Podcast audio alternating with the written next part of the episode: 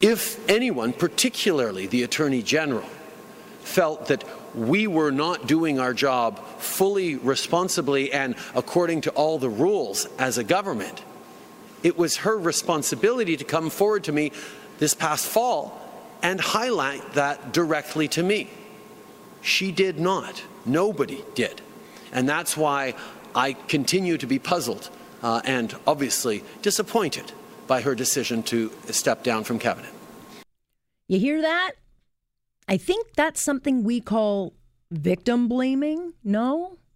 I mean, at the very, very least, Prime Minister Justin Trudeau has essentially called his former justice minister the first female Indigenous Attorney General in this country.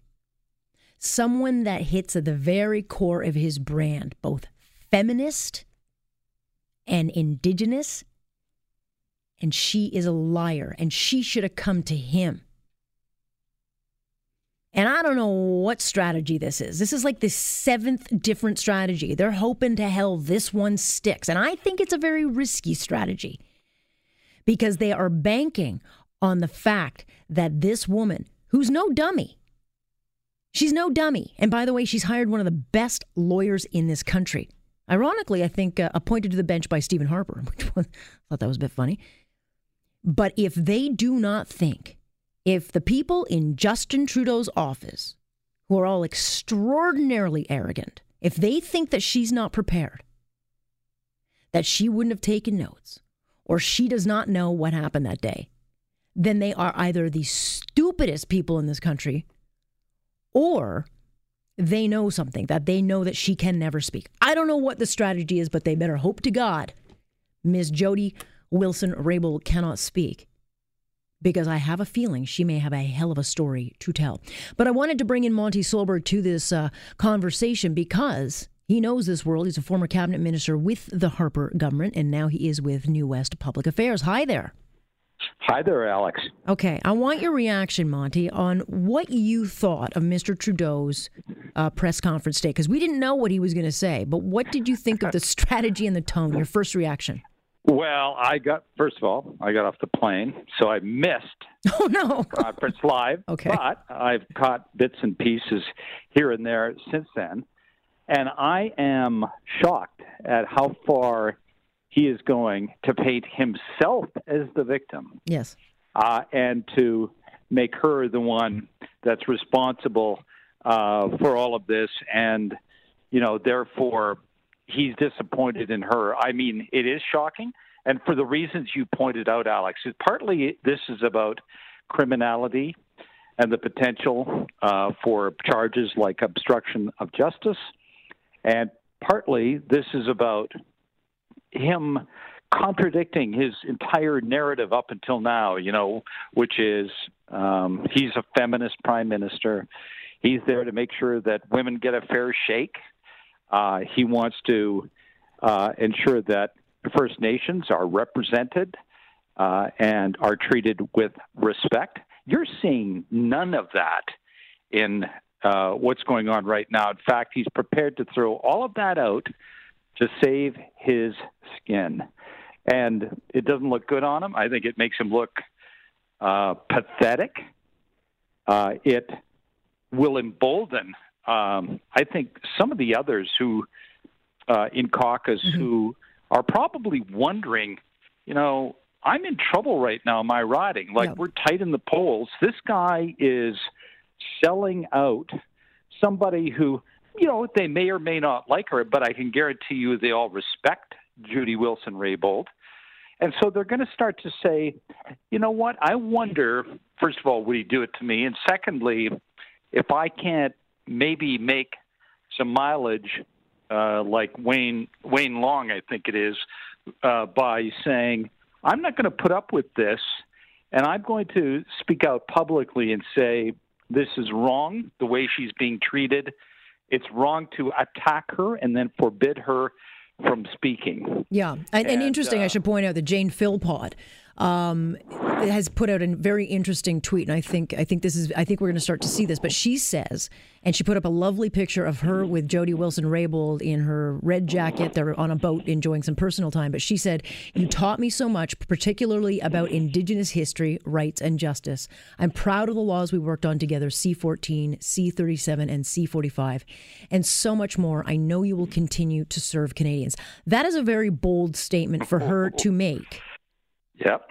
It it really is. So what does that tell you politically? Well, it tells me that there are fractures and you know, you build this grand alliance based on the idea that you're the you know, the feminist prime minister. You're treating everyone with respect. Everybody's on side, gung ho. This is great. We believe in that mission. And then the first at the first moment, uh, looks like some of this may come to rest at the feet of the prime minister. He sells her down the river, and everyone starts to say, wait a minute, you know, this is not what we signed on for. We thought there was going to be respect. Why aren't you allowing her to speak on this issue if you're so convinced of the rightness of your issue of your position? Um, and you know, he's got all kinds of legal weasel arguments uh, to not do it.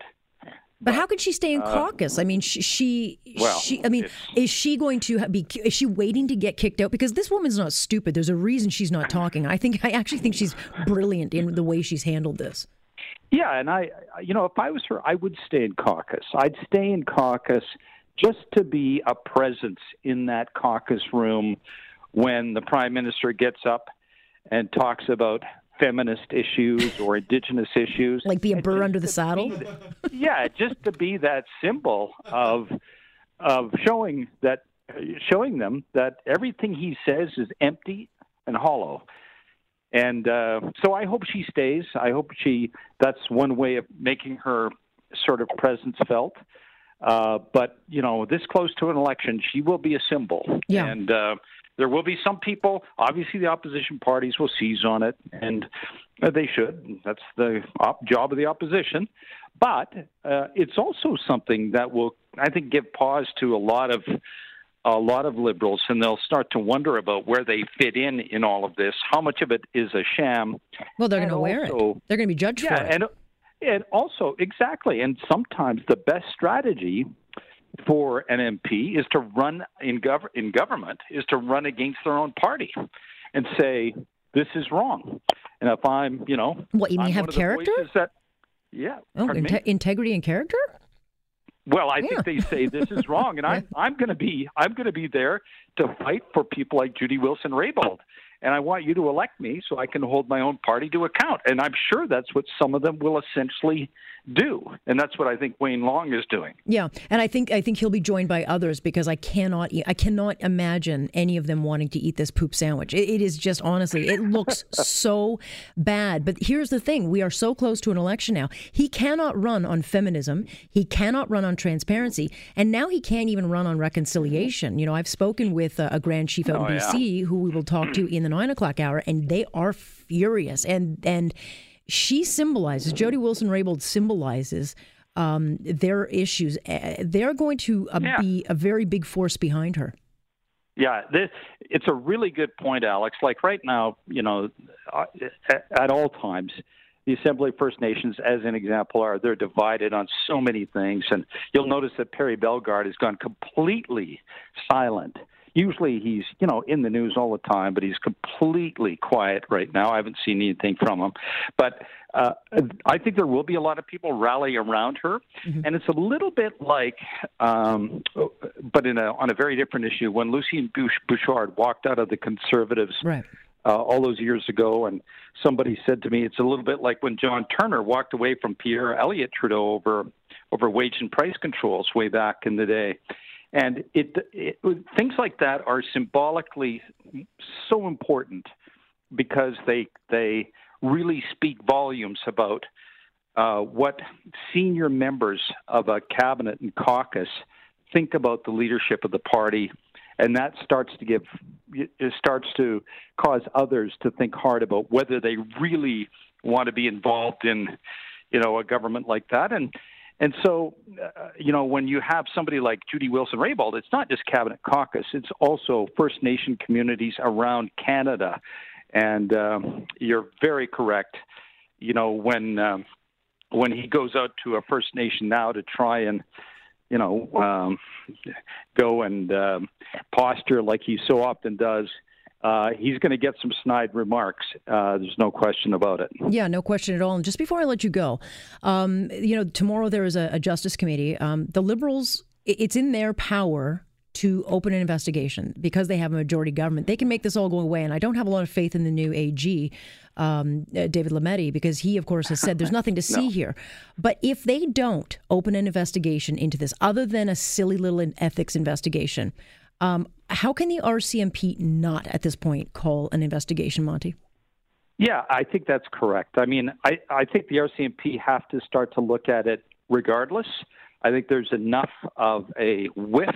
And, and you know, I'm actually glad that the ethics commissioner is looking into it, only in the sense that, you know, he will, he has some powers to start to look at documents and to talk to witnesses and he can un- uncover things even if he can't do much about it when he finally finds someone uh, guilty of something. Yeah, the problem is it'll take only... him 18 months to do it. You know, I mean, how long well, did the sure. Aga Khan thing take? I mean, this has to be a six month investigation. The results have to be out by the election because Canadians deserve to know.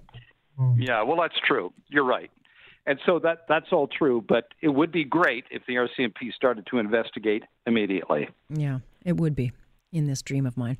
All right, Monte, thank you very much. Have a uh, safe journey in the second leg of wherever you are, and I appreciate you joining us. Thanks so much, Alex. Take thank care. you. That's uh, Monte Solberg, and you bet there are politicos everywhere watching this unfold because uh, we're in new territory. We are in absolutely new territory. Here on Point, I'm Alex Pierson. This is Global News Radio.